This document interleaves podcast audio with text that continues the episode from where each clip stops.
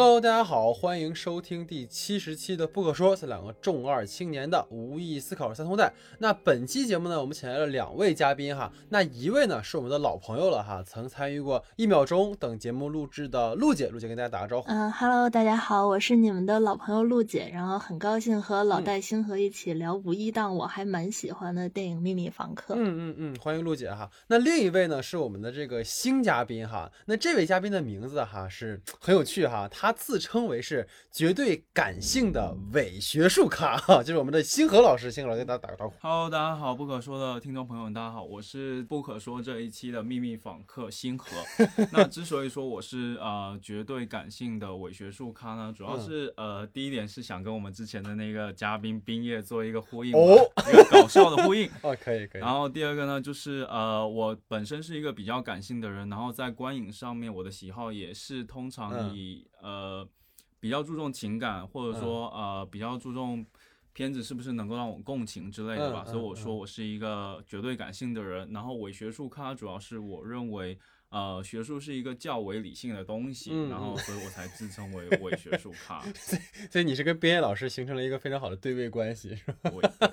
对对，Q 一下他吧。对对对，其实我们这之前是想请冰叶来录我们那个悬崖之上的节目的哈，但是冰叶最近因为在呃研究张艺谋导演，所以他有很就是陷入到了很深的学术泥潭当中，所以他最近没有办法参与我们的节目啊，所以我们请来了这个星河老师啊，跟我们一起聊了这个秘密访客。啊，欢迎星河老师哈。那好，那我们今年的这个五一档呢，可谓是相当精彩了哈。截止到五月二日凌晨，五一档的总票房已达到四点五八亿人民币，位居五一历史票房第二高。那口碑和票房方面呢，国师张艺谋执导的《悬崖之上》虽然票房略逊于韩天执导、许光汉主演的《你的婚礼》，但是在口碑方面却是遥遥领先。其他几部五一档的电影呢，从豆瓣上来看哈，几乎都没有达到及格水平。但在这其中呢，有一部我我们觉得被严重低估的片子哈，便是陈正道执导的《秘密访客》。那《秘密访客》自上映之后呢，可谓是恶评不断，豆瓣评分呢也是直跌五点八。照现在这个趋势呢，应该还会继续降低哈。但本片呢，却是今年五一档我们最想跟大家去分享和推荐的一部电影。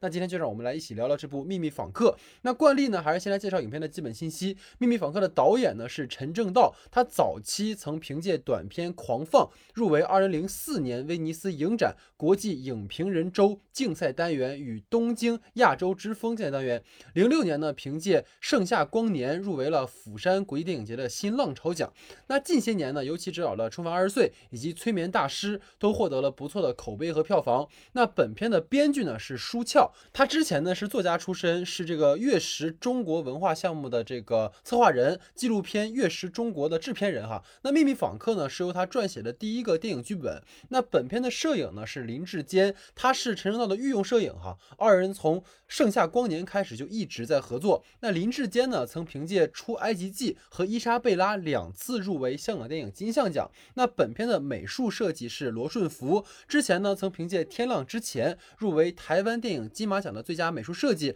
凭借《催眠大师》入围中国电影金鸡奖的最佳美术。那本片的演员阵容堪称豪华哈，主演方面呢集齐了两位影帝郭富城和段奕宏，他们在片中分别饰演汪父。和于困桥，那郭富城呢？曾凭借《踏雪寻梅》获得第三十五届香港电影金像奖最佳男主角，并凭借《父子》和《三岔口》两次拿下台湾电影金马奖影帝。那段奕宏呢？曾凭借《暴雪将至》获得第三十届东京国际电影节影帝。那张子枫在片中呢饰演姐姐汪楚彤，这是他最近第二次大荧幕上饰演姐姐的形象哈。那上一次呢是四月我们有聊过的《我的姐姐》，徐伟宁在片中饰演妈妈，她曾凭借。红衣小女孩一和二两次入围台湾电影金马奖。那片中饰演弟弟汪楚琪的是荣梓杉，他与片中另一位友情客串的饰演露露的演员王圣迪呢，被大家所熟知，都是因为去年大火的剧集《隐秘的角落》。他们在剧中呢，分别饰演的是朱朝阳和普普哈。那《秘密访客》呢，讲述了以郭富城饰演的汪父为首的四口之家，在接受了校车大巴司机于困桥留住在这里的请求之后呢，和睦的生活家庭被打破哈。从此怪事不断出现的故事。那节目开始之前呢，惯例还是希望大家能够多多关注我们的微信公众号 “S E 的光影不污”。公众号的具体名称，请看节目下方的简介。那关注我们的朋友呢，会发现最近又有将近十天没有更新节目哈。其实我们不是不想更新，而是被和谐掉了。所以想听被和谐的第六十九期节目和更多的不可说节目，可以在公众号右下角的不可说专栏收听。那在公众号收听我们节目的朋友，也可以帮忙点击叶中和文伟的广告，支持一下我们的工作啊！谢谢各位。那下面进入到我们正式的讨论环节。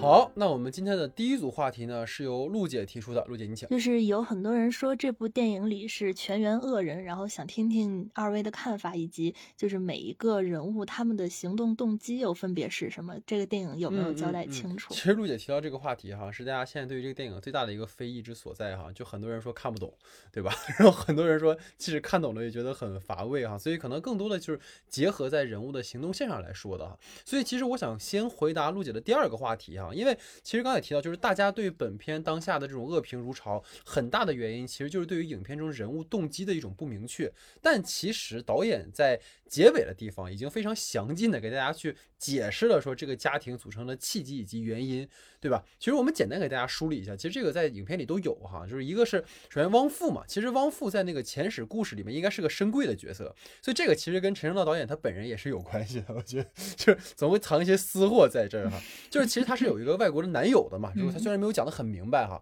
但是其实就由于他父母让他就是必须回来继承家业，所以他不得不离开他的男朋友回国。然后呢，归国前呢，这个汪父和这个汪楚彤的亲妈就相遇了，然后他们两个人结婚了。然后呢？也许哈，这个电影也没有说清楚，但也许是说得知了这件事情的男友无法接受这个事实，或者是出于说跟他这个呃汪父就分开了，所以说男友就因为某个原因就去世了。然后汪父这边呢，因为她很爱她的男朋友，所以呢他就让汪楚彤的这个亲妈通过代孕，然后生出了一个灰眼睛的儿子。然后呢，这其实也导致了汪楚彤的亲妈无法接受，说自己怎么 还要去替你生这么一个孩子，然后她也就自杀轻生了。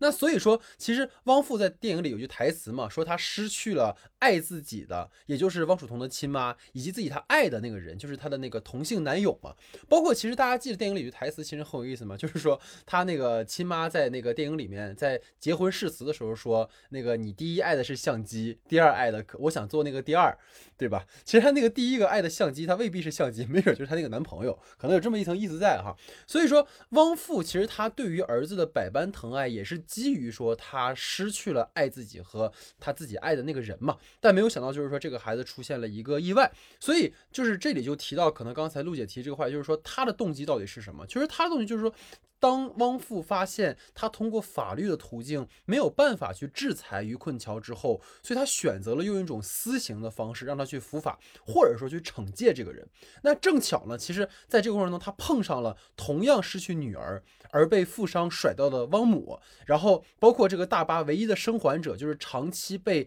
就是他自己的儿子霸凌的汪楚琪，那么在汪父的建议下，他们重新组建这个家庭，而他们组建这家庭的唯一的目的，就是为了能够让于困桥去伏法。所以中间在整个第二幕的部分，就有很多装神弄鬼的情节，其实就是为了然后去刺激于困桥，让他心理压力过大，然后选择，哎呀，我他妈还是去伏法吧。所以这个其实是整个汪父的一个行动线索的一个梳理。那汪楚彤就是那个张子枫饰演这个角色，其实他在亲生的母亲死后，一直对汪父是怀恨在心的。但是你能感，这是一个孩子嘛，他没有什么独立经济能力，所以他又不得不去依靠这个父亲的角色，但是他始终是没有办法原谅这个父亲的。所以，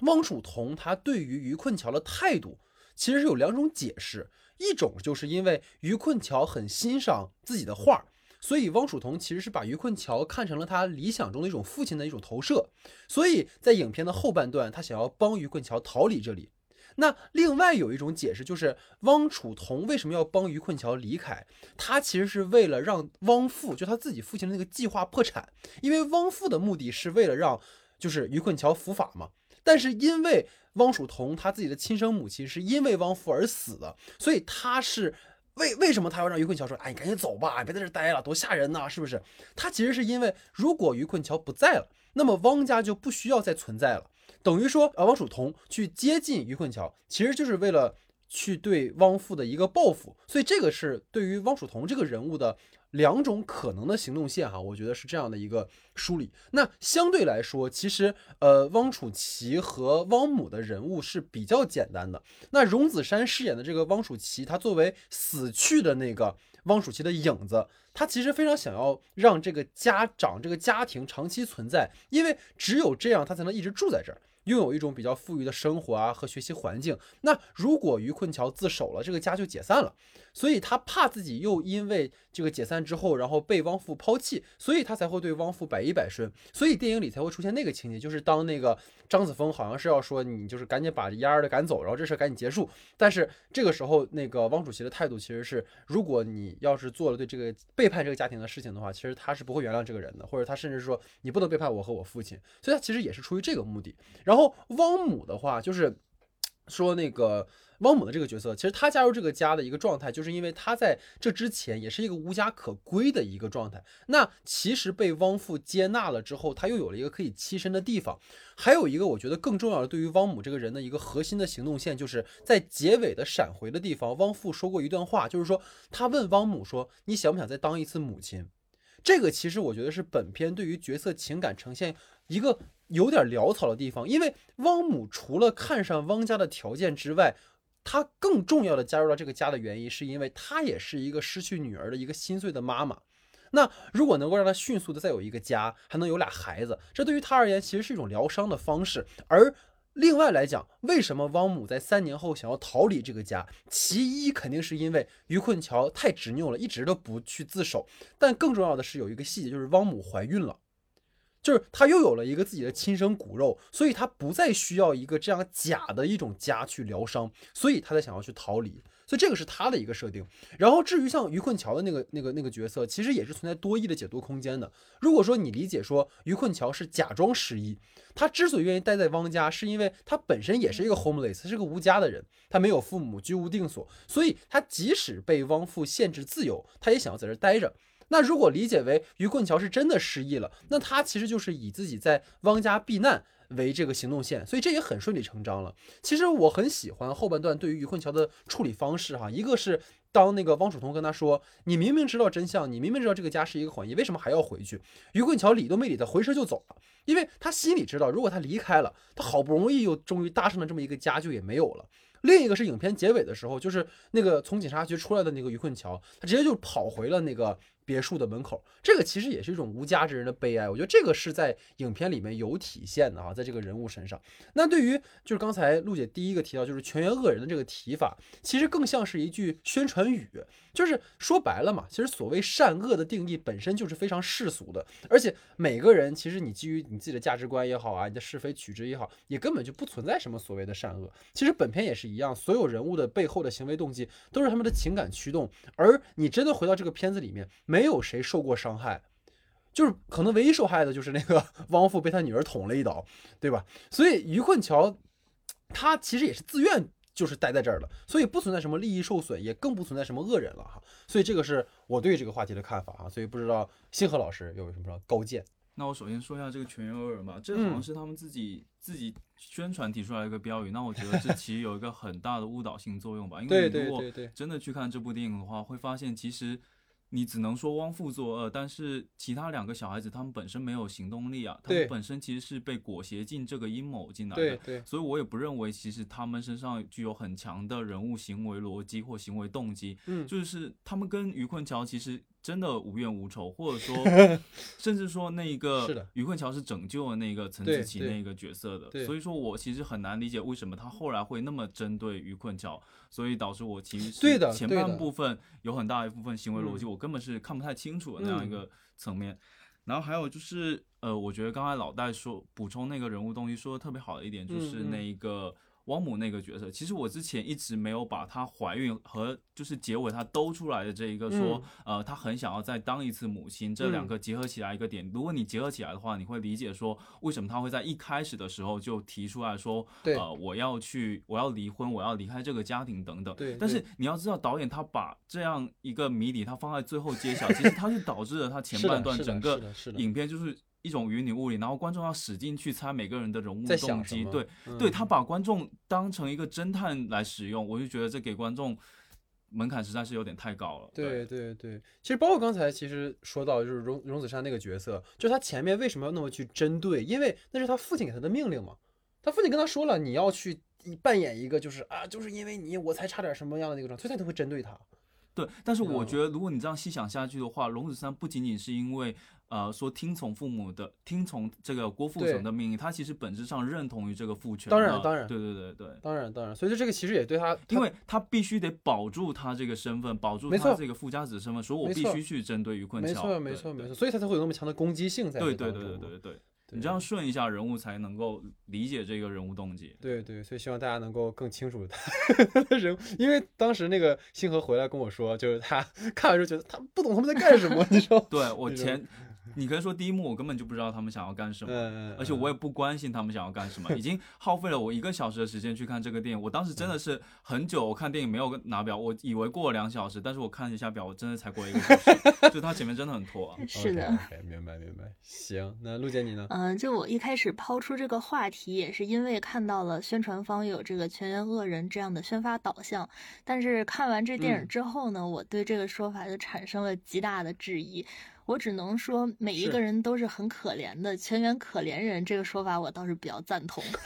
对，就虽说可怜之人必有可恨之处吧，但是它并不能上升成一种恶。就先从儿子说起吧，就他由于原生家庭的抛弃、寄人篱下，并且他才是那个真正被欺凌的孩子嘛，欺凌他的反而是汪先生的儿子，所以他要带着对汪先生的感激和恨意这两种对立的心态，接受这个上层家庭对他的优待和偏爱，并且他还要和汪先生站在一个阵营，呃，更名改姓，才能让自己不再被抛弃，这不可怜吗？呃，其次是女儿啊，她本来就是汪先生前妻带来的女儿，和汪先生毫无血缘关系，是没有血缘关系的。就是她绘画的爱好要被限制。我在想啊，她甚至可能本来就是个网球少女之类的，但是为了气汪先生，她一定要延续她生母绘画的这个爱好，让汪先生在良心上接受折磨。对他自己也要无数次向其他的家庭成员，呃，和于困桥含沙射影，好让这个家庭尽快解散。他还要一个人担当起家里所有的这个不和谐音，他难道不可怜吗？再说汪太太啊，这他的亲生女儿露露仗义直言替于困桥之前说话，才让于困桥继续担任校车司机，而他的女儿后来。也在这个校车事件里去世了。这种正义的发生反而倒成了灾难的根源，这不可怜吗？嗯，但是他为了这个再为人母，也有可能是因为图这个汪先生的钱啊，竟然甘愿和汪先生这样丧心病狂一起生活，就忍受汪先生的高压。而且汪先生跟他也根本没有什么爱情可言，这一对子女对他也没有特别的亲密，他难道不可怜吗？然后。至于于困桥，他之前就是一个呃受尽欺凌的校车司机，现在他又被汪先生一家的这出戏蒙在鼓里，本来能逃出去的他，居然还继续选择苟且偷吃偷生，最后还回到这个囚禁他的地方，他就永远也逃离不开卑微小人物的这个怪圈，嗯，他 也很可怜吧。然后最后再说说这个幕后主使汪先生吧，他是我觉得最最可怜的一个人。就他的同性爱情和志向都被自己的这个家族剥夺了，就必须要回来继承家业，延续子孙。就他也和于困桥的这个小人物怪圈一样，同样是没得选。而且当年他的家庭困住了他，他虽然诟病于此吧，但后来又用了同样的方法困住了这个新生的家庭，依旧选择了同样的方式，就是扼杀儿女的爱好等等等等。就这种血脉里可能就自带的这种呃。这种家庭的劣根性，他同样也逃不出去，还要代代相传。对，而且最主要的是，他并不以此为耻，反而乐在其中。就他的这种不自知，他的变态，我觉得这这真的是特别的可怜。所以，与其说是全员恶人吧，就不如说就是他们都是全员可怜人。其实我觉得，就是结合你刚才说的这个点，其实真的很有意思。我觉得他们每个人身上都有一种悲剧性在。就并不是说你你像你说的用善恶去规定说啊他其实做了什么好事或什么坏事，其实反而就是他们每个人身上都携带着他们各自过去所有的那个部分的东西，那个是一个很，就是就是我觉得这个也跟刚才星河说的一个点很有意思，就是说其实每个人都有那个可以让你获得认同的点，但是问题就在于说他的第一幕实在是又臭又长，尤其是他第一幕，当时印象特别深。影片刚放了五分钟，然后我的右边进来了一对儿，呃，可能是好闺蜜，他看见他们互相之间说。这在演什么？怎么这个女的怎么要走了？然后怎么这家人怎么跟疯了一样？我，然后他看表，我他是不是我们是不是错过前面了？他是不是放错，从中间开始放的？就是他会有这种感觉，你知道吗？所以就是。其实这也是很多悬疑片会有的思路，就他先把中间的一段过程给你展示，他不告诉你开始，也不告诉你后结果，然后随着你看这个故事展开之后，你去拼凑这个故事的全貌。但是对于可能普通观众而言，你如果没有办法让观众首先对这个角色共情的话，那其实你就算像刚才星河说的，你就算你给我讲了天花乱坠，我还是觉得跟我没关系。当观众觉得这跟这个角色没有关系的时候，那也就不用看了。我觉得这是一个，我觉得可能值得我们去讨论的一个问题哈。对，我觉得刚刚那个陆姐说的“全员可怜人”这个说法，我非常的赞同。尤其是在汪父身上，我其实看到典型的就是中国人成长的那种，就是成长过程的那种自我自我谋杀，就是我。我想起这个，他这个角色让我想到的是《狗十三》里面那个父亲的角色，就是呃，里面有一场是呃，那个爸爸和李纨在轿车上的戏，然后爸爸不是捂着李纨哭吗？对，哭。然后但这个时候，李纨问了一句话，说呃，他他其实转了一下那个话头，他说：“爸爸，你和妈妈是怎么开始的？”就这句话看上去，其实像在问说，呃，他在转一个话头，说问你们当初的爱情，你们当初的青春是怎么开始？但是其实我觉得，在整个影片的文本当中，他问的其实不是这段青春岁月，不是他们他父母之间的爱情，他其实恰恰问的是爸爸妈妈，你们是怎么走过来的？你们是怎么成长过来的？就是他狗十三典型的体体现了这种家家庭逻辑，就是就是就是这种家庭的成长逻辑，就是我们自己成长过程中遭受到那种不自由、那种束缚，我们好像还是要这样。原封不动的，我们要传达给我们的下一代，就像在影片这种，就像影片当中郭富城所要的这种复仇方式，他其实也是想把自己身上所感受到、自己成长过程中所感受到那种不自由、那种束缚、那种家庭对他的这种阉割感，其实原封不动的，他要直接传传下一代人。他不仅仅是要给到下一代，他其实还要给给到于坤桥这个这个人物，对，这其实是他最大的抱负。对，所以我觉得在这个片子当中，其实他典型的体现了中国家庭的某种，嗯，就是非常罪恶的那种运作逻辑吧。嗯，而且其实很有意思的点，不知道二位有没有发现，就是说，呃，郭富城那个角色，他其实也是富二代，对吧？但是他是到国外去发展的富二代，嗯，所以你发现他没有更多的像郭富城的儿子，就那个灰眼睛，他那个真的亲儿子那么就是变态。你看那个他那个儿子其实就是一个特别顽固的一个人嘛，就是包括校园霸凌啊，包括对那个荣梓杉那个角色其实是有这样的，就是好像 这种就是我不知道会不会有一个这种呼应关系在啊，就是一个脱离了可能东方这种传统家长制长大的孩子和一个就是一直在这当中被培养起来的孩子的一个区别，你懂我意思吗？我懂，所以你是想说这片土地是一片恶土？那我没说，就是可能，也许就是也许他给了一个可能性，就是也许真的是你要去，倒不是说否定这这片土地，或者对，恰恰是他回来之后，他开开始作恶，对吧？对 对，而是说就是可能，也许是我们需要换一种方式去去成长，而不是说就是完全被像我们说共生的那种家庭关系互相蚕食了，才是最好的一种方式哈。对，我觉得这个是挺好的一个点，所以这个其实就延续到了陆姐的第二个话题了，其实就跟血缘关系有关系的一个一个问题了。啊，我第二个话题就是，嗯，像这种电影里面呈现的，就是非血缘关系的这种亲人关系投射，是近些年比较热门的一个设定，比如像《一秒钟》啊、《小偷家族》里面等等，都有类似的关系投射。这些人物面对原生家庭的缺失而形成了一种隐形的契约关系。我想和二位聊聊，你们怎么看待这种对原生家庭的解构，以及它究竟有什么更深层的社会议题？那其实呢，我觉得陆野这个话题也挺有意思的哈，就是生活在汪宅里面的这五个人，其实都有自己原生家庭的某种缺失，就是他们的原生家庭某种意义上也是一种破碎的共同体关系。那刚才其实我们已经提的非常的全面了，就是汪曙彤呢是因为汪父的自私行径失去了母亲，然后汪父呢是失去了妻子和儿子，包括他那个远在国外的爱人，然后汪母呢是失去了自己的亲生女儿，然后汪楚琪的家中又生了孩子，然后。自己呢出的意外事故对于亲生父母来说是一个累赘，所以说自己因此被汪父收养。然后于困桥呢，则是无父无母的一个被原生家庭抛弃的人。其实这个地方没有说清楚，因为这个片子你不清楚他父母是死了还是说就是把他抛弃了哈。但是感觉上好像是应该是抛弃的感觉哈，就是一个弃儿的一个状态。所以对于每个角色来说，他们都在家庭关系当中去寻找一种自己对于理想父母或者是儿女的。情感投射和一种慰藉。汪曙桐将于困桥看作是理想的父亲的形象，汪父呢，通过重新组建这个家庭，让他自己获得一个完整的家，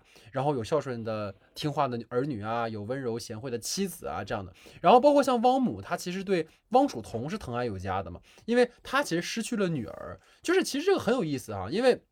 汪父是失去了亲生儿子，所以他对那个男孩就会更亲一点。然后汪母呢，是因为失去了女儿，所以他对汪曙桐就更亲一点。你包括那个，就是一开始大家都特别诟病说那个车戏嘛，那跟踪车戏特别奇怪，一个男的像个变态一样。但那个戏其实就是不就告诉你了吗？就是说，呃，你妈妈说了，她想把你一起带走这样的。所以其实能感受到这种关系当中，就是他们都在寻找一种自己的理性的一种一种投射。然后呢，其实汪楚琪他需要一个理想的家庭，尤其是疼爱他自己的一个。个父亲，所以他从包括你看，从那个汪父闪回的几几场戏里面，就是汪楚祺的亲生父亲，其实把他当成是一个累赘，就是哎呀，你看我儿子这样，我这工厂卖了也赔不起什么什么的。所以说这个每个人物其实都写在这个东西，然后包括像于困桥，他其实是对完整的家的一个渴望。所以但这个里面，其实我也想跟二位去讨论，就是于困桥的背景故事呈现是非常有限的，所以你几乎是不知道他到底过去发生了什么，我们只知道。说他可能是一个需要栖身之地的一个人，因为他本身是一个无家的人嘛，所以。可能基于说陆姐这个话题，我觉得可能刚才你提到一个，就是本片所呈现的这种破碎共同体的这种关系，在这个电影当中这种重构，是不是有什么更深刻的讨论空间？这个其实是我觉得本片比较遗憾的地方，因为就跟刚才我梳理的一样，就是每个家庭成员都有他们自己需要寻找的共同体的对象，然后你们会发现，其实每个人的故事，如果你单拉出来，都是一部电影的体量，或者是一部短片的体量，但是你偏偏导演在片中安排了所有的角色都有非常复杂的。前史，但是都是点到为止，他没有展开去讨论。你像陆姐提到的一秒钟里面，他其实聚焦的就是一组人物关系，张译和刘浩存之间互相视对方为父女的投射。小偷家族里面，他那个父母本身就是真的一家人，他们就是夫妻。然后被收养的小女儿和那个儿子，其实各自都没有太复杂的前史故事，他们都属于是可能被父母弃之不顾啦，或者是一个被呃收养的一个状态。然后唯一可能稍微复杂一点点的，就是那个大女儿，就是那个松冈梦优那个角色，她是奶奶出轨的前夫和其他的女人生的孩子的孩子。但那条线索，导演也会单独拿好几场戏去讲这件事儿。但是《秘密访客》里面，就是观众。单纯要梳理清楚人物关系，都已经很难了，你更别提去深挖每个人的自身的故事，或者说更多复杂的内容了哈。所以这个就是我觉得他的一个很大的问题啊。所以不知道星河老师是怎么看这个话题的？嗯，我先回答最前面的那个，就是。嗯，其实我不认为说他在解构原生家庭，嗯，我恰恰觉得这这部片子的群像是一个原生家庭的集合体，嗯，就它它其实呈现的不是一个爱的共同体，像说呃一秒钟或者说典型的像小偷家族，它是一个爱的共同体，其实这个片子呈现的是一个缺爱的共同体，他们因为缺爱，所以他们有一些欲望，有一些幻想，才会出现影片当中一些非常强制性的说我要把这些强我要把这些东西强加给你的这种这种非常强制性的行为，因为这就是一种缺爱的人他。他的一种欲望的投射，对他的一种补偿，嗯，所以我不认为说他在解构这个东西，对，所以我觉得他其实恰恰并不是在解构这个东西，就像他其实给我们呈现了这种原生家庭出来的人，他以后会呃走进到一个家庭当中，他可能出现的。出现了各种的行为模式，就像你前面说的，说他可能会希望自己有一个理想当中妻子会做菜会怎样，会希望自己的儿子怎样。所以其实影片当中的这种关系，其实这种强制性的关系，就反映出了这种原生家庭缺失的人他的一种投射。嗯嗯嗯嗯，对。其实我觉得可能稍微我再补充，就是我觉得还有个点，就是导演的这种贪多，他其实是为了结局的那个大反转。对对。他给所有角色都设置了一个谜底。但这个其实是很冒险的做法，因为就比如说我哈，或者是我当时跟陆姐讨论的时候，我们每个人看到结尾的时候会觉得，我操，原来这么大的反转，每个人都有这么多的前世故事。但是有个问题就是，如果你仔细再回去想这个事儿的话，它就跟一个瞬间高潮一样，你高潮之后，你就你不知道他到底要什么，人物的情感全都在这种故弄玄虚的悬疑里面被消解掉了，所以更不谈说他的这种原生家庭的呈现有没有可能更深入的问题了。所以，对，所以不知道陆姐是怎么看这个啊？刚才二位说的真的打开了我蛮多思路的。其实这个话题我还说少了一些电影，就是我后来又又在思考。对，就是像韩国的《无声》啊，然后那个包括《菊次郎的夏天》，其实都是有类似这样的亲人投射的。对，没错，就是这些无血缘关系的人聚在一起，产生了类似父子啊、父女、兄妹、夫妻就这样的家庭结构。我甚至觉得，我就我甚至觉得《阳光劫匪》都有一些类似的这种投射。就虽然我不太喜欢那个片，我觉得就这样的电影多了，就折射了对原生家庭的某种不信任吧，或者说是现在的电影逐渐有打散原生家庭的一个倾向。嗯，像原生家庭在电影里更多呈现的是一个人物的负面前史，比如说什么婚变啊、抛弃、失独。呃，留守、高压等等，就类似这样，好像现在电影里的人物出场就自带原生家庭不幸的标签，对，并且在此基础上大做文章，这也是我有点审美疲劳的部分。嗯，也是我年初非常喜欢《你好，李焕英》的一个原因吧，就是他能在一个完整的原生家庭基础里做出依旧感人的故事，好像这样的设定做出好故事已经变成非常难得的一个现象。嗯，对，再说说为什么观众会比较喜欢这种非血缘关系组成亲人这样的电影？嗯，我觉得就我而言，首先肯定是因为在没有血缘维系的基础上，人物和人物之间就会有很多非必要的行为，就类似家人才会有的那种羁绊。如果这种羁绊移植到了两个陌生人的身上，就会有更加动人的一个力量，因为。就我们作为中国人，我们对亲情是有信仰在的。我们对亲人之间的行为举止是有自己的一套法则的，就是父亲是该做什么，母亲该做什么，子女该做什么。就这种亲人之间才有的关系，既是一种日常，也是一种默认。呃，我觉得也是一把双刃剑吧。就是如果你的设定就是家人，那么好像做的多好都不过分。就会让观众产生一种不满足。但是如果人物的设定是非血缘关系，那么你们就不构成家庭嘛？在这样的呃情况下，产生家人才有的这种羁绊，就会变得更加难得，更加有看点。嗯，对我我是上面呃呃说的总结起来就是呃非血缘关系的人组成类似亲人关系的电影，就是近些年热起来。一方面就是我们对原生家庭太高的信仰，反而导致对他变得呃不够信任、不够满足。呃，再一方面就是创作者普遍认为非血缘产生的家人羁绊更容易打动人吧。对，基本就是这两点。好，在陆姐的话题之后呢，进入到星河的话题时间啊，星河你请。嗯，好，我就说一下我的第一个话题吧，就是我觉得这个片子的人物塑造其实真的没有给我留下太大印象。虽然说片方的通告都在说，呃，演员的演技如何如何，演技炸裂，特别是在说他们眼睛的那个演技，是吧？但是我觉得就是。应该是在剧本剧本的层面上，人物刻画其实是出现相当大的问题。就是我根本整个片子看下来，我不知道这些人物的喜好是什么。就是我觉得整个人物的塑造完全是悬浮的，我看不到一些具体的细节。而且你如果硬要说演员的演技确实是很出色，但是除了他们眼睛给你塑造那种就是。我很不正常，慌张，对我很慌张。除此之外，而且就是这四个人，他们眼神传达出来，眼神传达出来那种感觉，某种程度上，我觉得是一致的。对，就我没有觉得说这些人物还有其他能够让我印象深刻的特点，比如说，呃，张子枫那个角色汪祖从，他喜欢绘画，但是我也没有看得出他具体的绘画绘画天赋表现在哪里，对吧？是是是。还有那一个，呃。汪父他对摄影的这个执迷，也只是作为一个前史提及，他并没有表现出可能他的摄影作品有多好啊，或者说甚至哪怕他之前得过奖，他的一些作品你拿出来，他关注哪些呃摄影领域当中问题，我觉得都没有看到这些呈现。对，就是整个人物塑造，我整个观影下我是记不住任何点的。我不知道你们二位是怎么看，就是你们能够记住其他人物身上有什么具体的特点吗？嗯嗯明白。嗯，是的，我确实是认为这个电影对人物的塑造是比较悬浮的，可能也是因为群像戏吧，面面俱到比较难。但是我也不认为有任何一个人物的人设是做到精致了，包括他们家里挂着的那个，嗯就是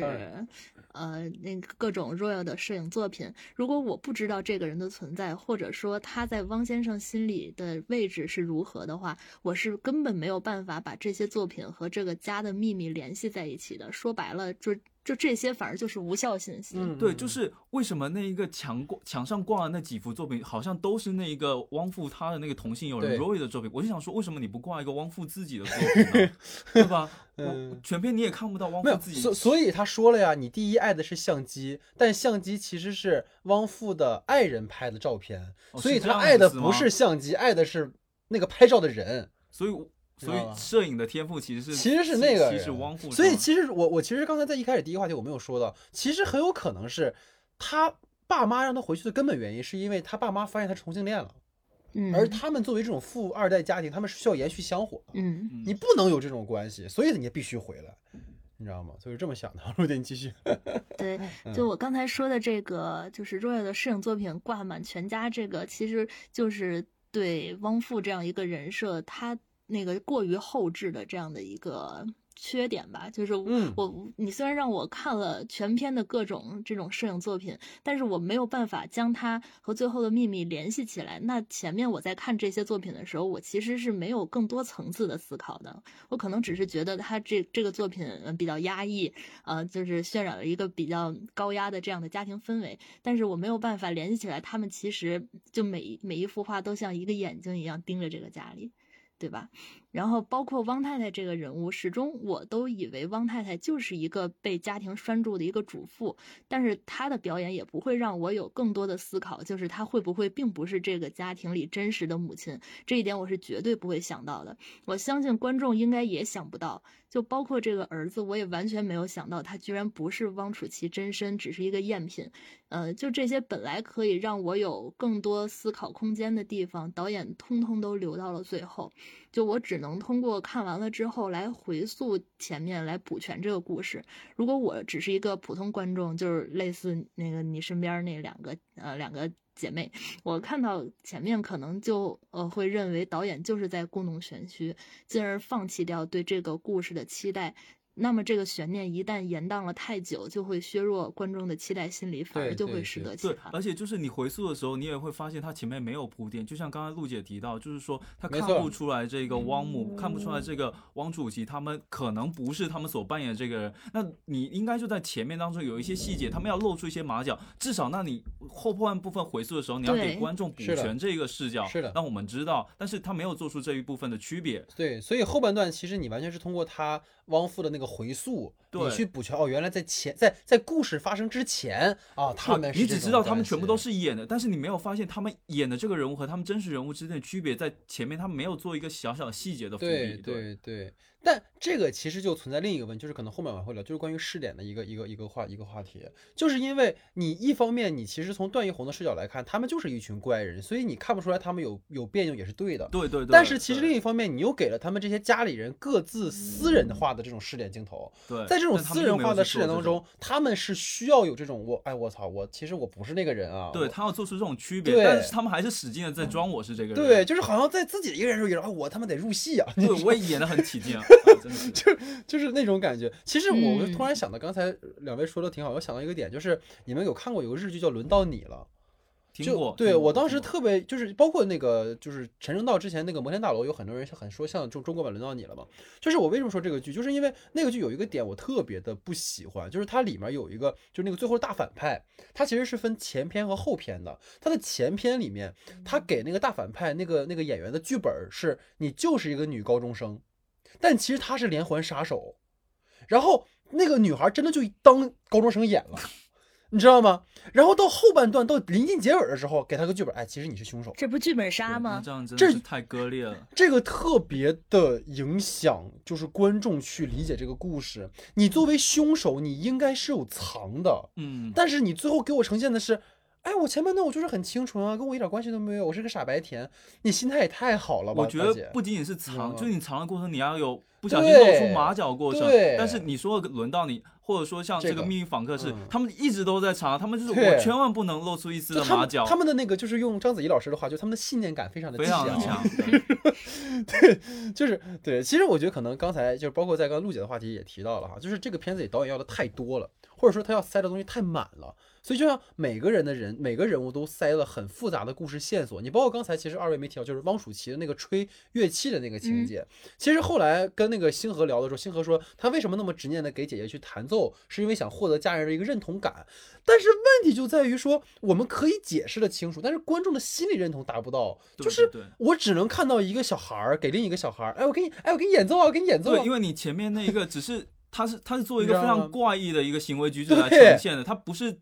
作为一个说我特别想获得你认同的那种行为举止来呈现。对所以这个举止在后面导演可能给他定义成了另外一种，但是其实我们在前面看到的是另外一幅样子。对对对后两者是割裂的。就是他的表演还是给我一种像《隐秘的角落》里面的那个 朱朝阳的感觉，我不知道陆姐有没有感觉，就是那种特别阴郁的，你知道吗？没错。但其实他是一个，他当他跟姐姐单独相处的，他应该是一个正常的男孩儿啊，嗯嗯，他怎么那么阴郁呢？就是不应该是那样去做的。我觉得这个可能也是这个片子一个很大的问题。就是说白了，就是在这种可能解谜的爽感之后，其实他没有什么回味的空间，很多东西都被寥寥的带过了。就是你也看不到角色的这种情感的变化，所以这个是一个可能确实在这个片子在人物塑造上或者表演上的一个很大的问题。但我想给二位补充一个小细节，就是你们刚才提到那个家里的那个摄影作品啊，嗯不知道二位有没有注意到，那个摄影作品里没有一幅作品是有眼睛的，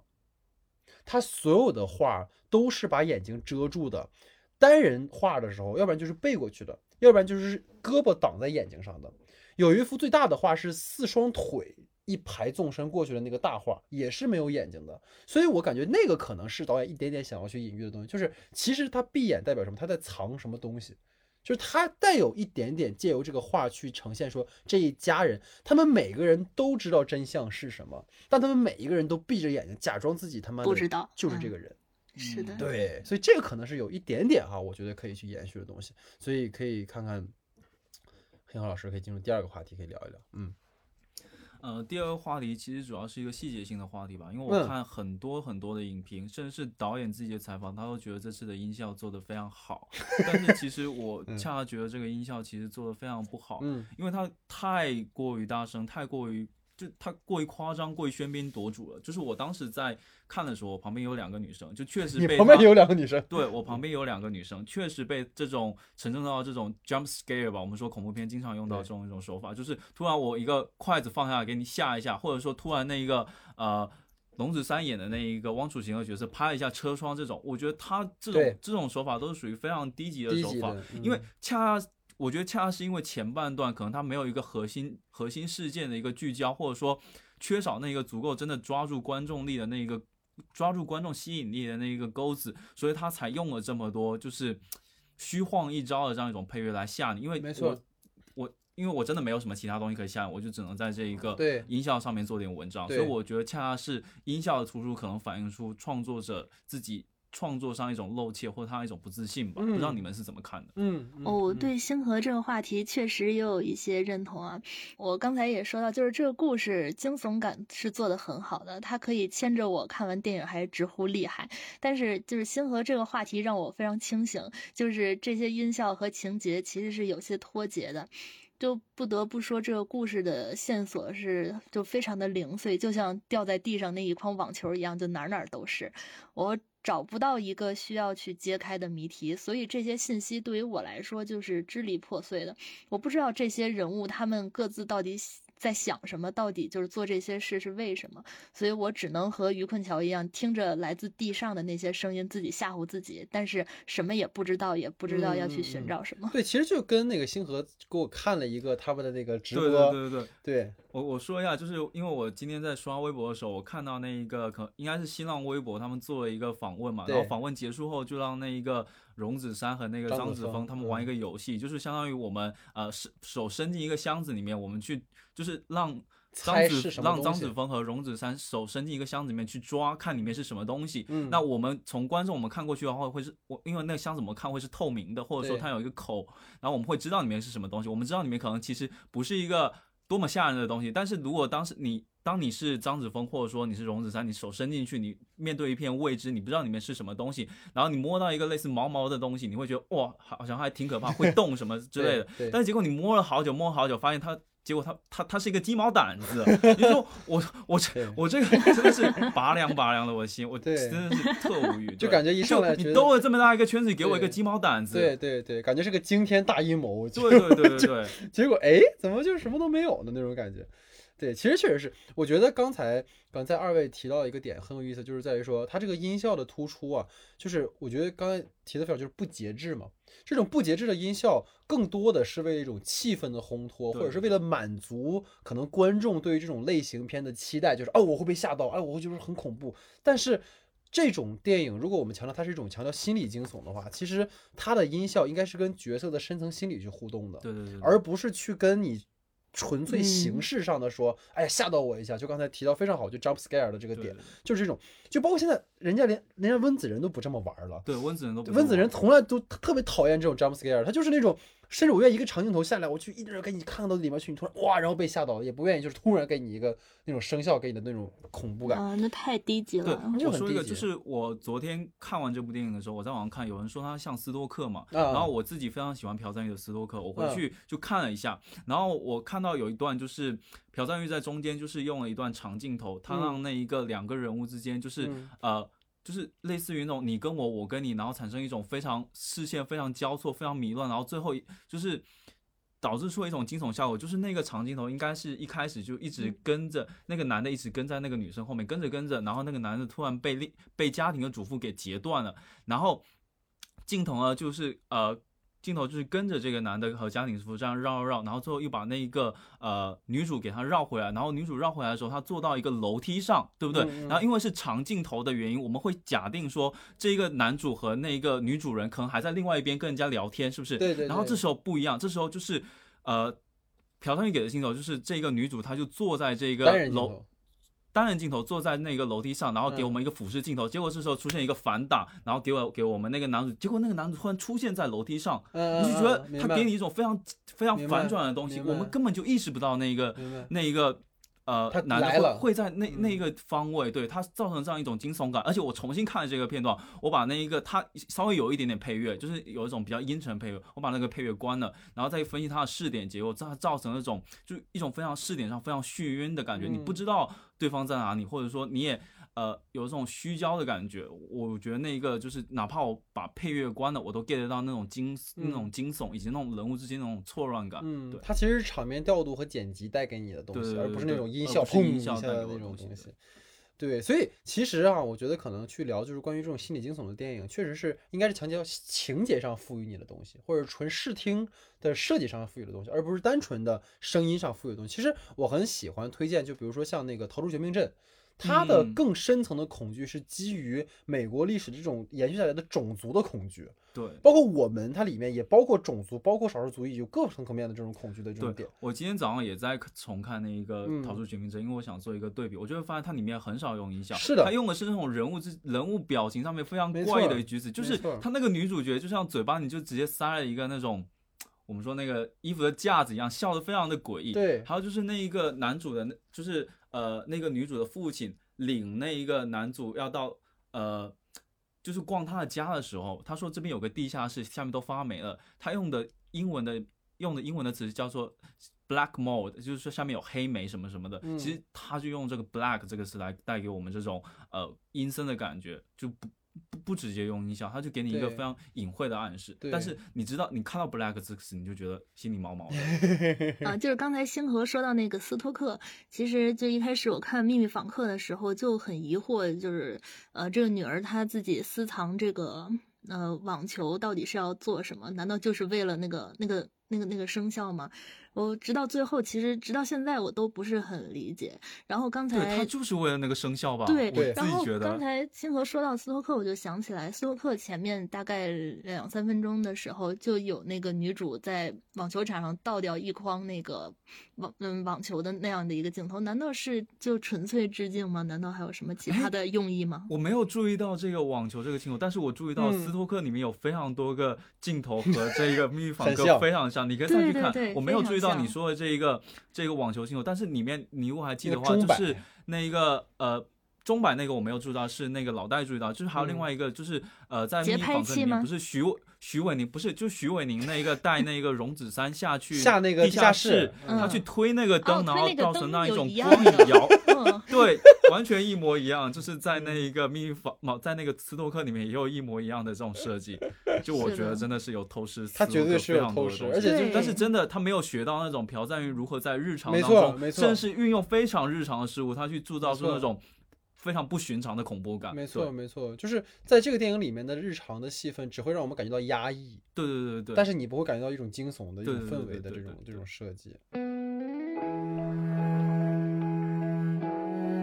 好，那在陆姐和星河的话题之后呢，进入到我的话题时间哈。那我的第一个话题是这样的，就是本片呢，其实从故事结构上来看哈，有 A、B 两条故事线。那 A 故事呢，其实是以于困桥为试点人物展开的。那从他的视角来看呢，他其实是在校车坠崖事故后被汪父带回到家里面。并且呢，在这个别墅里面苟且偷生中，慢慢发现这个房子和这家人开始变得不对劲儿，是这么一个故事。那 B 故事呢，其实是偏成了一条引线，即是汪家的家庭关系的线索。那这家人呢，从一开始是处于各自原生家庭的破裂状态，然后到为了一个共同目的，就是说让这个于困桥自首而组建了一个所谓无血缘的家庭共同体的关系，然后再到于困桥寄生于。汪家三年却丝毫没有要悔改，而导致家庭成员之间实在忍受不了了，然后包括各自有各自的问题，刚才我们也梳理过了哈，进而开始分崩离析，乃至最后走向了一个失控的结局。这两条线有在片子里面其实是并置展开的，但是由于两条叙事线在片中都各占。均衡的比重，而导致观众看的时候会有一些困惑，所以想听听二位对于故事两条线分别的一个呈现，包括如今的差评是否也跟导演在这样的一种试点选择上的模糊有关？想听听二位的看法。老戴这个话题，我其实一开始还没有特别留意到，然后后来受老戴启发吧，我才发现这两条线在双线并行时的混乱，导致这个片子有一种特别的诡异。我一开始想讨论的一个话题就是，呃，什么？是秘密访客，谁才是那个秘密访客？呃，一开始我觉得于困桥是那个秘密访客，后来揭晓答案的时候，就觉得他们家除了汪先生，其他人，嗯，甚至连那个 Roy 都是秘密访客。到现在我细思极恐啊，才意识到我们所有坐在电影院里看这个电影的观众，对，才是整个故事最编外的那个秘密访客。就说秘密访客其实是观众，而不是说里面所有的人。对，嗯。然后顺着老戴的这个话题，我们可以发现，就是于困桥的试点始终是一个限制视角嘛。我们作为毫不知情的观众应该是可以带入于困桥来掌握事件真相的，但是在揭开秘密的过程中，这个家庭奇怪。构成的这个所谓秘密吧，始终都不在于困桥的视角之内。他始终就像我们观众一样，是被蒙蔽的那个人。就比如说张子枫饰演的女儿，她虽然无数次去于困桥的地下室和他聊天画画，但是她始终都没有明确表达过，就是这些人是怎么算计他的，呃，是怎么希望他去自首的。就这和女儿想冲破这个牢笼的愿望完全是背道而驰。导演在于困桥的视角，只为我们展示了一个恐怖的家庭气氛，比如在地下室能听到来自地上奇怪声音啊，每一个声效都被无限放大等等，就我们观众知道的内容也就到此为止了。就我们只能和于困桥一样，就只知道这个家庭并不和睦的一个表象，但是对于家庭的真相却在他的视线之外。这也导致最后揭秘的时候，很多观众，包括我看的就有点一团雾水，甚至在得知谜底回溯前面情节的时候，觉得很多段落都勾连不上，甚至没有。就是有一些段落都没有推动情节的意义。虽然我很喜欢这个片子，但是我也只能说自己是被它视听的一些亮点和整体营造气氛牵着走的。就作为惊悚片，它可以说是呃，达到了我的预期，但是很多情节确实是经不住细想推敲的。对，而且你发现没，就算你认同于于困桥这一个人物，你认同于他的视点，但是你也不知道于困桥在想什么，你也不了解于困桥是一个怎么样的人物，他没有做出这种人物之间和他所观察的这个家庭之间的那种关系，所以导致最后于困桥那个反转，你也不太能够理解他，就是这个片子你没有办法认同于每一个。认同哪哪一个人物都都没有办法认同。然后我自己观影当中一个想法就是，我觉得陈正陈正道虽然说他觉得他在这个片子当中他不追求反转，他说他追求那种心理惊悚啊之类，但是我觉得本质上这个片子还是一个反转片，而且我恰恰认为，正是因为陈正道之前很执着于反转，或者说，呃。就是恰恰恰因为他之前所指导的片那些片子很执着于反转，所以导致他其实这个片子依然带有这种毛病。就是，嗯，我觉得如果他不那么追求反转的话，就是他可以学习一下那个希区柯克，因为希区柯克在很多作品当中的做法，他是第在片在影片一开头他就把那个谜底撂撂给撂给观众看，所以他是让观众带着一个全知的视角，然后去看说，呃。这些影片当中人物是怎么和这一个呃凶手啊，或者说这样一个麦高芬这样去做周旋的？所以如果说陈昭陈正道把影片的其实他把几个幕调换一下，我觉得可能效果都会更好。他把最后就是说这家人有目的的想要策划一起案件，他们败诉之后，他们这样一个阴谋你摆在这个影片的开头，然后这这这这家人的行动是不是？他我们在前面就会觉得这家人的其实他们是有逻辑的，他们的行为动机是充足的。然后我们也可以更看到说这家人在一个全知的视角，他们如何去伪装这个戏，以及段奕宏在一个限制性的视角，他是如何不知道外面所发生的这一切。所以这在已知和全知之间，它就有一个张力关系。我觉得。其实这个片子就可以吸引吸引人，吸引得多。对对，其实这是一个很大的对于这个的一个一个问题。其实就跟我话题里提到，就是导演在片中呈现这两条故事线其实是有冲突的。就是如果说你想讲的是于困桥遇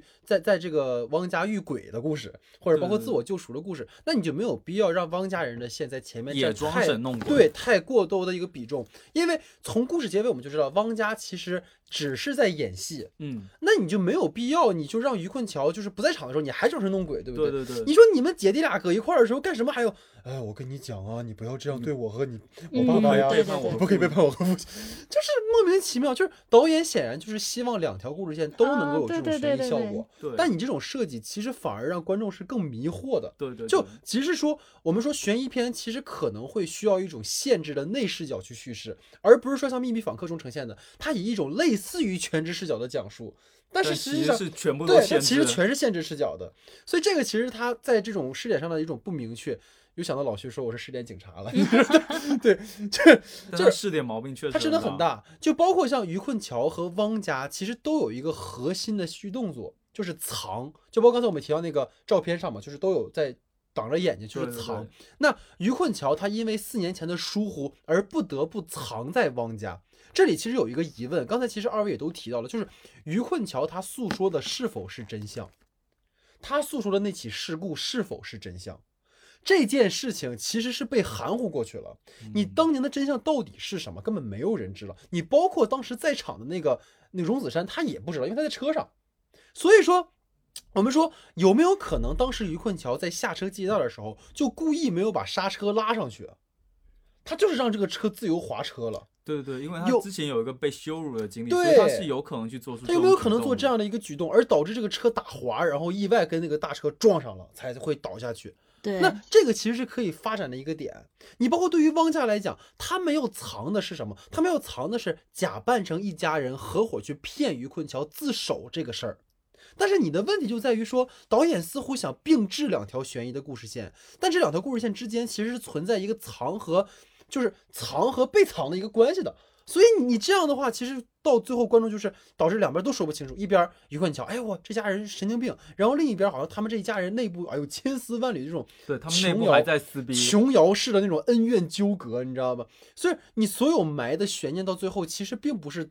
那个只要是一段话给你讲清楚了就清楚了，其实是悬而未决的。嗯，这个其实是一个我觉得在可能讨论，就是包括如果说汪家人他们是抱有一个共同目的的话，那么你们就没必要那么苦大仇深了，嗯，对不对？我们彼此之间就是互相行个方便嘛，大家也不要那么苦大仇深，何必呢？而且姐弟之间是没有矛盾的。因为你像《寄生虫》里面的姐弟是有矛盾的，因为他们是亲生姐弟。因为他想讲太多，他不仅要讲这个共同体，他要讲共同体的崩溃。对，所以他就导导致就是说，可能在视听和表演上都会让你感觉这个部分被渲染的太过于强烈了。所以如果说在我来看来，如果我们把两条故事去分开讲，就比如说，我们就完全从于困桥的视角去讲这个故事，他就是我突然有一天我他妈突然醒过来了，我醒过来之后发现被关在一个人家的地下室了，然后这个人要救我，但这个人好像家里有点奇怪，然后我作为一个于困桥是侦探嘛，等于说。观众视角，他去看我到底发生了什么，然后就我操，原来是这么一个秘密。然后这个人到最后就是说，我即使知道了这个秘密，我还是不愿意走。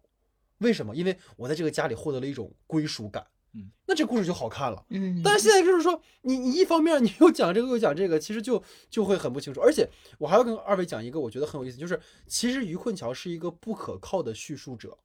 就是在我们在讲剧作长剧作当中，对，我因为他其实从他的视角看到的，他本身对观众也是有隐瞒的，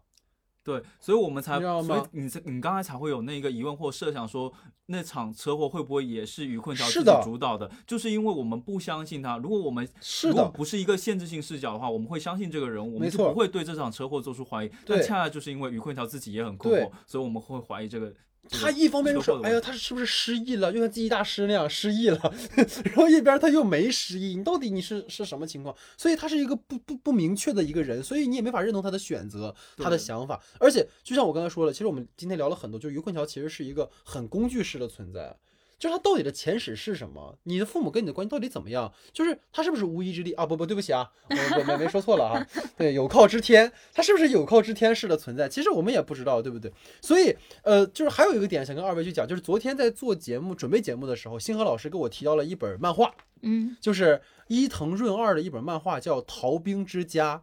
这个《逃兵之家》的漫画现在豆瓣上被讨论的非常多，因为这个漫画和本片有非常像的故事。这个故事已经笑到令我令我觉得发指了，你知道吗？就是我觉得他是就是故事抄的是这个逃兵之家，视听上抄的是斯托克，然后杂糅成了一个中国式的故事。因为我补了一下那个漫画，我说就是那个漫画讲的是什么？他讲的是在日本在二战的时候有一个逃兵，这个逃兵呢逃到了一户人家，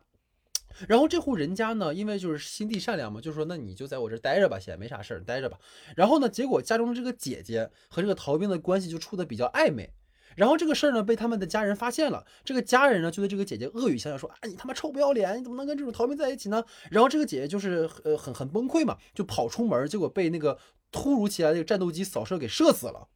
然后呢，这一家人就为了折磨，就是他们认为就是这个姐姐死掉完全是因为你这个逃兵的锅。但其实跟逃兵没有什么关系，你你们自己把他逼死的，所以一家人就是觉得说，哎呦，就是怪你，所以这家人为了折磨逃兵，就假装就战争即使结束了，还让战争感觉再继续。他们每天都会让一个一个他们认识的一个警察的一个巡巡巡逻的保安朋友过来敲门，假装是那个巡逻队去抓这个人，但其实根本就没有这个人。就是实际上这一家人都在演戏，他们是为了惩罚这个逃兵。哦，你们仔细想，这故事不就跟《秘密访客》一模一样吗？真的是，对吧？就是这个相似之处上，就是逃兵虽然有错，但他并不是直接害死姐姐的，但是家人们把就是自己的过错，其实归到了逃兵身上。于困桥有错。但是其实，如果照我们，我们不说那个可能的，就是说于困桥干的事儿，如果就照现在故事里的逻辑来说，于困桥其实也是一个就是意外发生的这个事情。那么其实父亲是在用，就是用这种惩罚于困桥来解他心中的郁闷。然后这两个电影里还就不这两个故事里还都有这个家人去演戏骗访客的情节。但是二位你们知道，就是我觉得那个漫画，我觉得最好的一点是什么？就是他不贪。这个漫画在一开始就。告诉我们这家人在干什么？嗯，你知道吗？就是这个电影是到最后你都不太清楚这家人在干什么。但那个漫画是，他一开始就是说这家人就是有一个找了个保安过来搞事儿，然后这家人就开始说。呃，就是我们为什么这么干，是因为当时发生了什么事儿，所以我们才要这么干。所以等于说，观众已经在他们这边是一个完全全知的一个视角了。嗯，所以这样之后，你就理解他们在干嘛了。但是在我们的那个电影里面，显然他没有这个呈现，所以观众会觉得非常的困惑。所以我也不明白为什么这个陈正道如果想抄，为什么不抄的彻底一点？开玩笑。但我觉得这个可能就是一个一个设计上，我觉得挺有意思的。大家可以去看看那漫画哈，《逃兵之家》其实还挺有意思。那个最后的那个反转。特别的惊悚，就是特别有伊藤润二老师的那个就是恐怖故事的这个这个味道哈，大家可以去看。老戴没有把最后那个反转讲出来。对对对，我不能讲那个反转，那反转特别好，大家可以去自己看一看。最好在晚上关着灯，把被子一蒙，你知道吧？对 特别有氛围。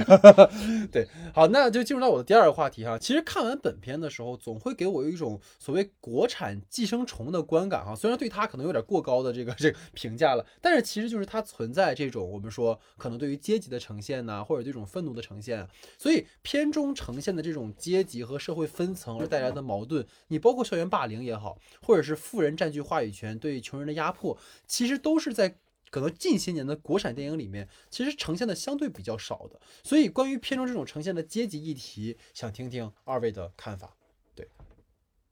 我不认为它有呈现什么阶级议题，说实话，那些对我来说其实都是一些符号化的展现。嗯，因为它这个片子不仅要阶级。不不只要阶级议题，他还要那个同性议题，还有很多其他议题，他都杂糅在一起，所以让我觉得他其实走马观花的点缀了很多东西，但其实他都没有去深入的探讨。所以这片子其实我对于他片子当中所涉及到这些什么，不管是阶级议题啊，还是你说的其他议题。他都没有足够的空间引起我的讨论兴趣。其实它很像，他的做法很像四月份还有另外一部片子，就是四月初的《我的姐姐》。我的姐姐，嗯，我的姐姐里面也杂糅了非常非常多的议题，但至少它还还是有一个核心的东西，有一个核心主要的议题出现。但这个片子它主要做悬疑，它没有往那些议题身上去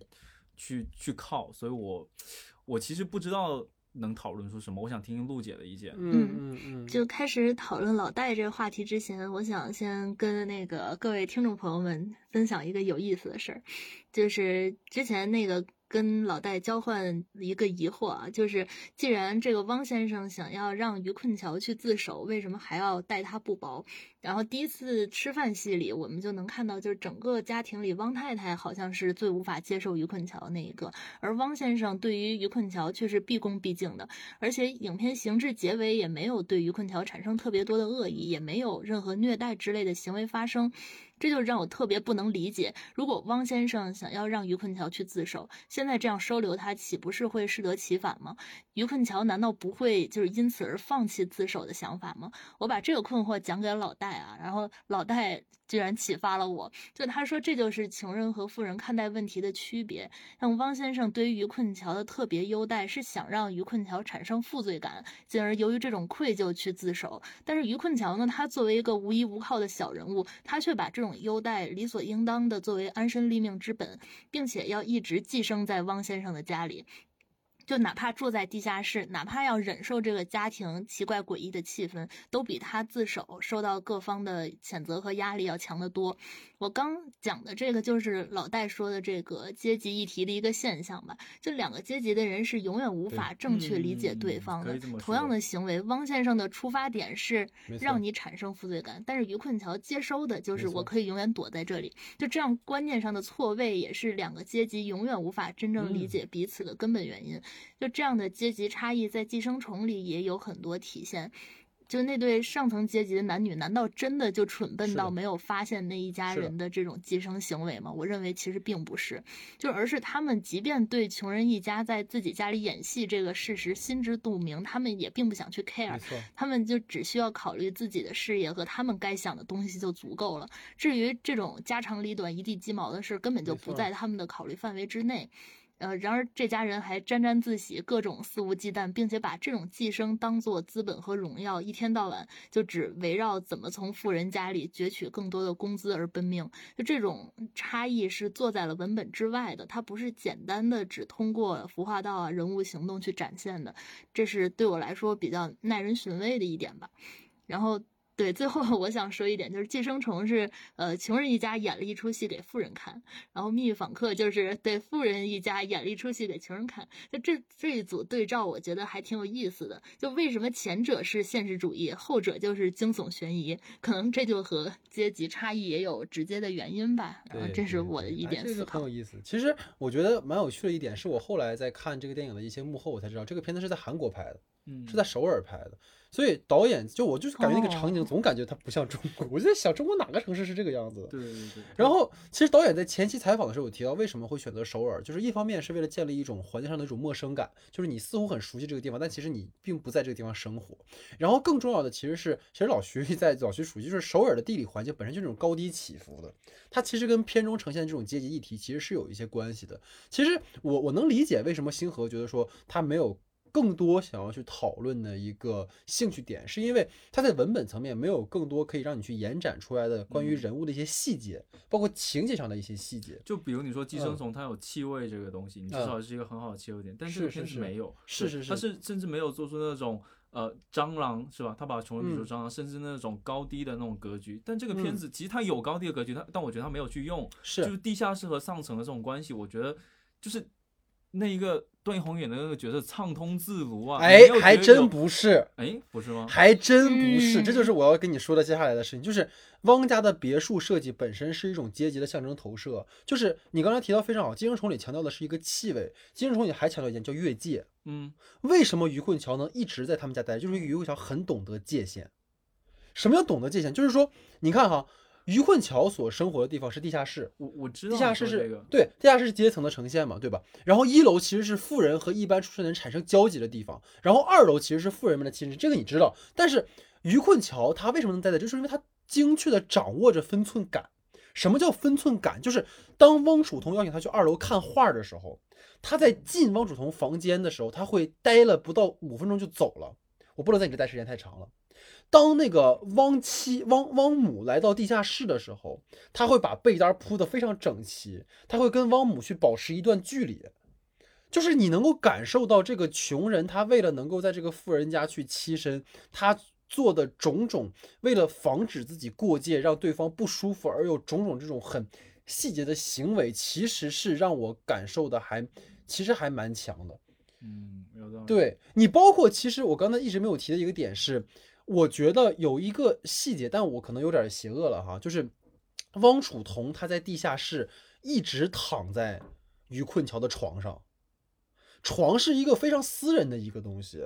就是他甚至是说，如果对于这个男人来讲，他他他是有点，我觉得有点性暗示的意味在里面的。他可能做的非常淡，而且张子枫就是就是就是很很很就是长得很很很幼很幼嗯童的那种感觉，就他那个姿势很像洛丽塔。他对，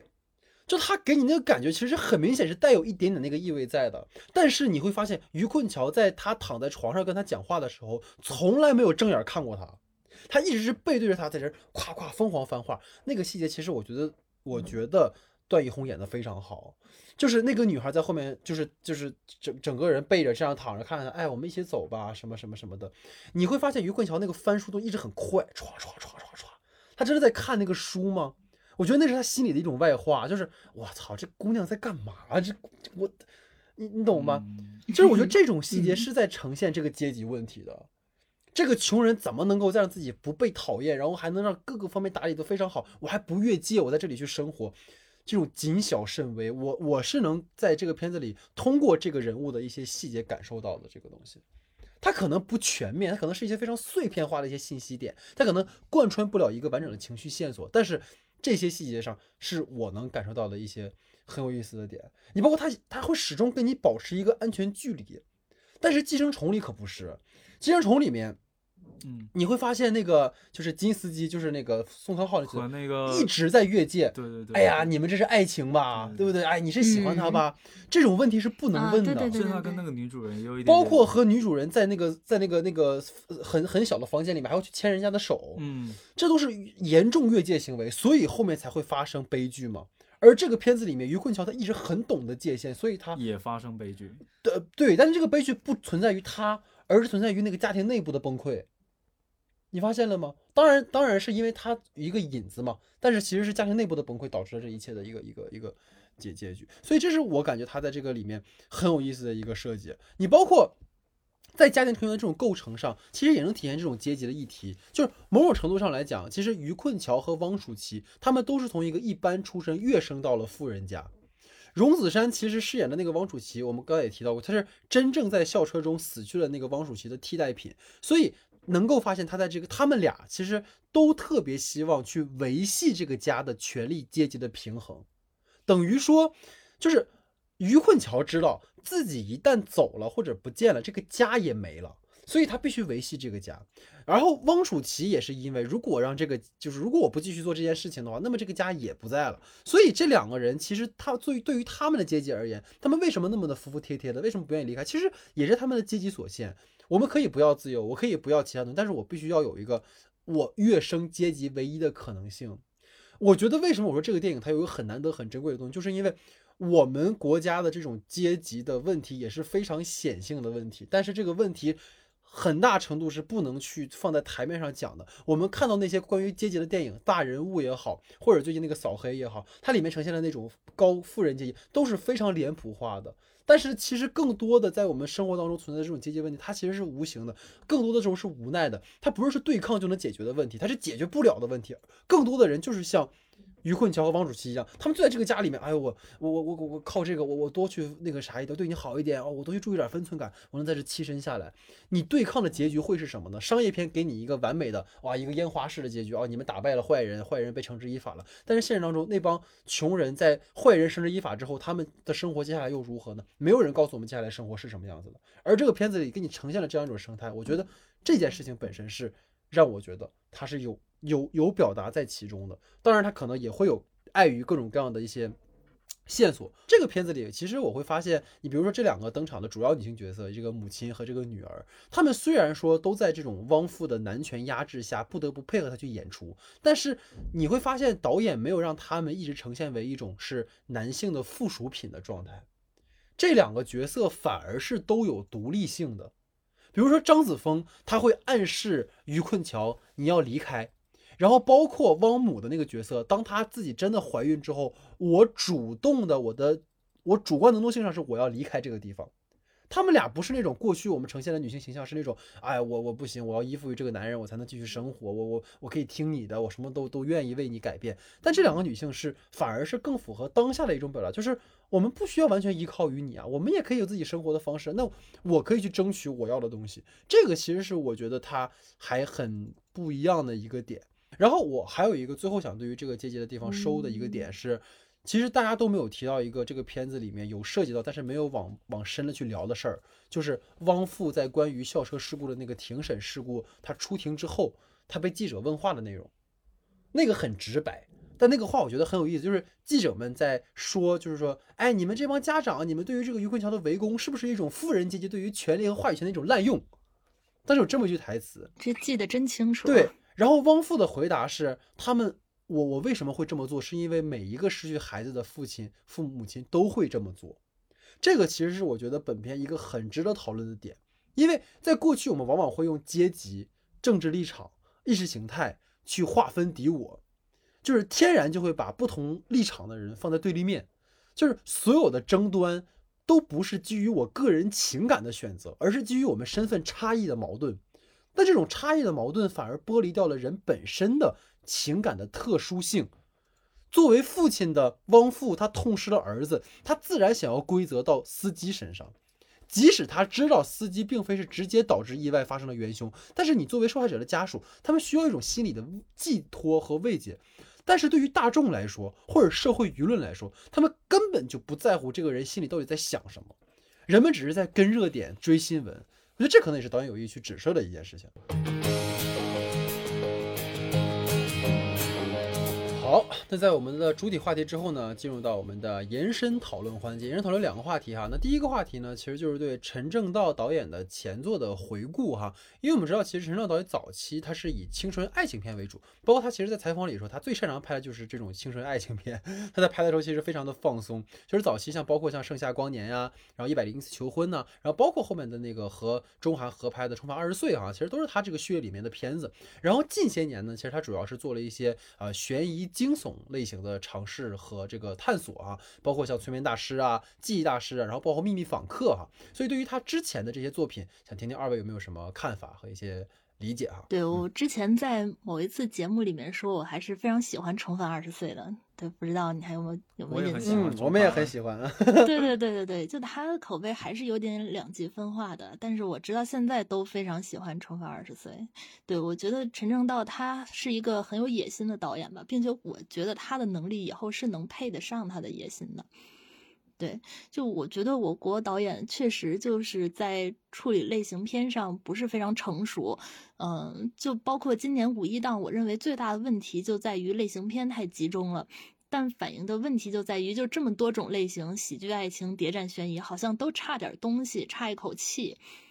对，然后呃，至于陈正道，就他的两个大师。那个催眠大师、记忆大师，呃，都是就是在国产惊悚榜里榜上有名的，就是豆瓣国产惊悚榜啊，就说明他其实还是很会用视听营造气氛，很会用这种非线性剪辑，还有故事本身制造这种恐怖的。虽然可能还不够成熟，但是就是他把观众带进电影情境里的能力是非常强的。我觉得这是一个非常珍贵的优势。就包括《重返二十岁》，我认为，嗯，就是他。最强的一点就是能把我非常真实的带到他的这个设定里，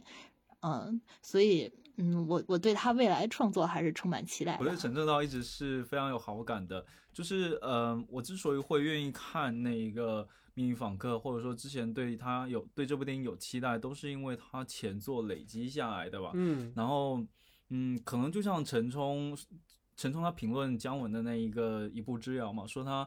呃，说我情愿去看那些不完美的尝试。那对于陈正道嘛，我觉得我就是我可以再忍一忍他那些不完美的尝试吧。对，是的，就是陈正道，因为重返二十岁，因为盛夏光年，还有就是催眠大师这这些大师系列，我觉得他在我这边还是有有一些免死金牌吧。这么说，对我对我觉得他是目前国内导演在类型化。和商业就是类型化，然后商业性，然后以及夹杂一点点艺术性，我觉得他是平衡的最好的一位吧。是除了这一部《秘密访客》。好的，好的，嗯。所以我对他接下来的作品也是很期待，因为在之前就是《重返二十岁》，我觉得当时是给到我很大的惊喜，不仅仅是对于演员的选选择，就是就像当时他选鹿晗来演，就是。我们大家可能对流量都会比较反感，但是鹿晗在那个片子的形象，我一点都不反感。是是，对我觉得他选选的这些也都特别准，特别准确。对，特别是选杨子姗等人，而且我觉得他对于镜头语言，对于很多叙事的掌控都是，嗯，非常。精准的吧，他是会写人的，会对，非常非常精准。而且我觉得《重返二十岁》是我认为，我我觉得它是比韩版要好非常非常多。而且它能够把这样一个外来的一个项目，它会直接落地到一个本国的语境当中。对，它里面还用了《还珠格格》啊等很多非常就是年代性的符号，它它很扎实，对对对，很很扎实的一个导演。然后我觉得《重返二十岁》是反映出了他作为类型导演以及作为青春片，他有一种。非常工整的一种创作思路吧，是。但是如果大家去看他早期的作品，就是《盛夏光年》的话，其实会发现非常不一样。嗯，他其实恰恰是很不工整的，他有很多很很实验，很，嗯，甚至他的构构图都是一些非常极端的一些构图，所以我很期待他接下来那一个，就是吴磊跟张子枫的那一个，呃，盛夏未来，未 来，这个可以到后面再讨论。反正我是对他。还有很大的期待，也而且我对他前面的作品也是很肯定的。嗯嗯嗯，我觉得主要就是可能在当下哈，中国在讲说所谓工业体系这件事情，其实所谓中国工电影工业，其实应该强调的是一种类型化的一种尝试。但其实你看我们的类型片，你说真的哪一种做的很极致吗？好像也并没有。你刚才说过去，你说香港电影的时候，警匪片或者是一些喜剧片比较好，但是这近些年，你说十几年、近二十几年，包括香港电影整逐逐渐衰落的过程当中，其实国产电影当中好像没有说哪一种类型做得非常好，包括说所谓喜剧片做得很好，但这些年你能看到的不就是麻花的那几部喜剧吗？你还有说哪些是让你觉得哎呦，好像还挺眼前一新的？所以其实你能够发现陈正道他在这种类型片的探索上，他有他非常就是嗯有优秀的一面，或者他非常。成熟的一些表达，尤其是当时在看《催眠大师》的时候，我给我的触动其实蛮深的。他整个那个美术场景的设计，那种眩晕感，他其实从观众在看的时候，你就是被催眠的一个状态，就是你，然后包括在一层一层的反转之下，他可能很多人对结尾有诟病哈，他有一些这个删减或者诟病的地方，但是他整个在你进入到那个人物的时候，其实你是在剖析这个人本身，他藏了些什么，然后他有哪些可能不不想为人知的那些东西，然后。随着故事的深入，随着那种包括梦境的叠加，包括记忆的叠加，然后包括这种所谓很具象化的去呈现一些很抽象的内容，其实是把一些嗯可能很个人化的东西，它给它表达出来。这个其实是而且还是一种很类型的方式，所以这个是我觉得他做的很成。包括记忆大师的评价其实不太好，但是你知道记忆大师在他的飞线结构的当中，就尤其是我那几年特别迷恋这个东西，我觉得他的他的飞线结构做的非常漂亮，就是虽然他。有很多很多就是叙事上不清楚的东西，但是它整个那个结构的那个，包括很多幻想的部分、现实的部分，然后每一个时间点的穿插，其实是有很多看得出导演的巧思在的。然后包括其实这次有就在看那个《重返二十岁》嘛，其实也是当时跟星河一起看的啊，就是你能感受到，对导演他。对于这种类型，你你确实能感觉爱情片可能，如果我们纯粹去讲一个返老还童的故事，其实已经讲烂了，已经。你你包括像芬奇已经开始拍那个那样的一种返老还童的故事了。但是你今天看到这个充满二十岁的时候，它除了是一个包裹在这种所谓青春类型之中，它其实又对生命本身，然后包括这种甚至是很东方式的这种血缘的东西，他有他的一些思考。当然，他可能是中韩两拍，当时听说还有一些争议嘛，说抄袭啊什么的。但其实就是合拍片，也没有什么值得去诟病的。点其实有很多，我觉得对，而且这也是一本对，它是一本多拍。当时整个中韩甜蜜月期，其实开发了很多这个项目，还有泰国其实也拍了。对，所以也也不用说非得去纠结这种事儿，其实没有什么意义。但是秘密访客，我确实是有点不开心了，就是就是就是我看到那些很相似的地方，我觉得确实有点过分了，你知道吧？但是可能就像我觉得就像星河说的嘛，他是一个免死金牌，我觉得对导演未来还是会有期待的。你包括他接下来刚才也提到这个《盛夏未来》哈，七月份、八月份，我张子枫今年真的是炸了。我说这太多片子了，今年张今年张子枫年，二零二一年就是，所以还是挺其实挺好奇的吧，因为《盛夏未来》感觉像《盛夏光年》的续集。我很好奇，对对，那有什么关系啊？这种，然后包括其实大家如果看翻那个陈正道豆瓣的那个列表的话，他在过两年还会有一部《心灵大师》。心灵大师，因为他大师三部曲嘛，催眠大师、记忆大师、心灵大师。然后这个心灵大师呢，据说题材上是一个校园霸凌题材，而且还会讨论阶级、财富之类的东西。所以我有一个猜测，他很有可能就是把就是秘密访客那个校车里面的那个孩子们的那个东西给它放大了去讲。我不知道有没有可能啊，因为那个其实就是个校园霸凌嘛，阶级相关的东西。所以不知道心灵大师他会用一个什么样的方式去讲，但也。我会很还是蛮期待他的下一步的尝试了，所以这个是我们对于陈正道的一个整体的回顾哈。那最后呢，我们惯常其实都会呃推荐一些电影给大家看哈。那今天呢，其实是想跟二位说，能不能各自推荐一部和心理惊悚相关的这样的电影？因为这个片子其实本上打的是心理惊悚嘛，大家其实可能做的有一些呃疏忽的地方，前面讨论了很多。所以听听二位有没有什么推荐的呃心理惊悚方面的电影，然后我们来看看能不能大家有空去看一下。嗯，就是我不清楚我这个推荐的算不算。算贴切啊，就是因为它也有很多在视觉上的一些惊悚，但是呢，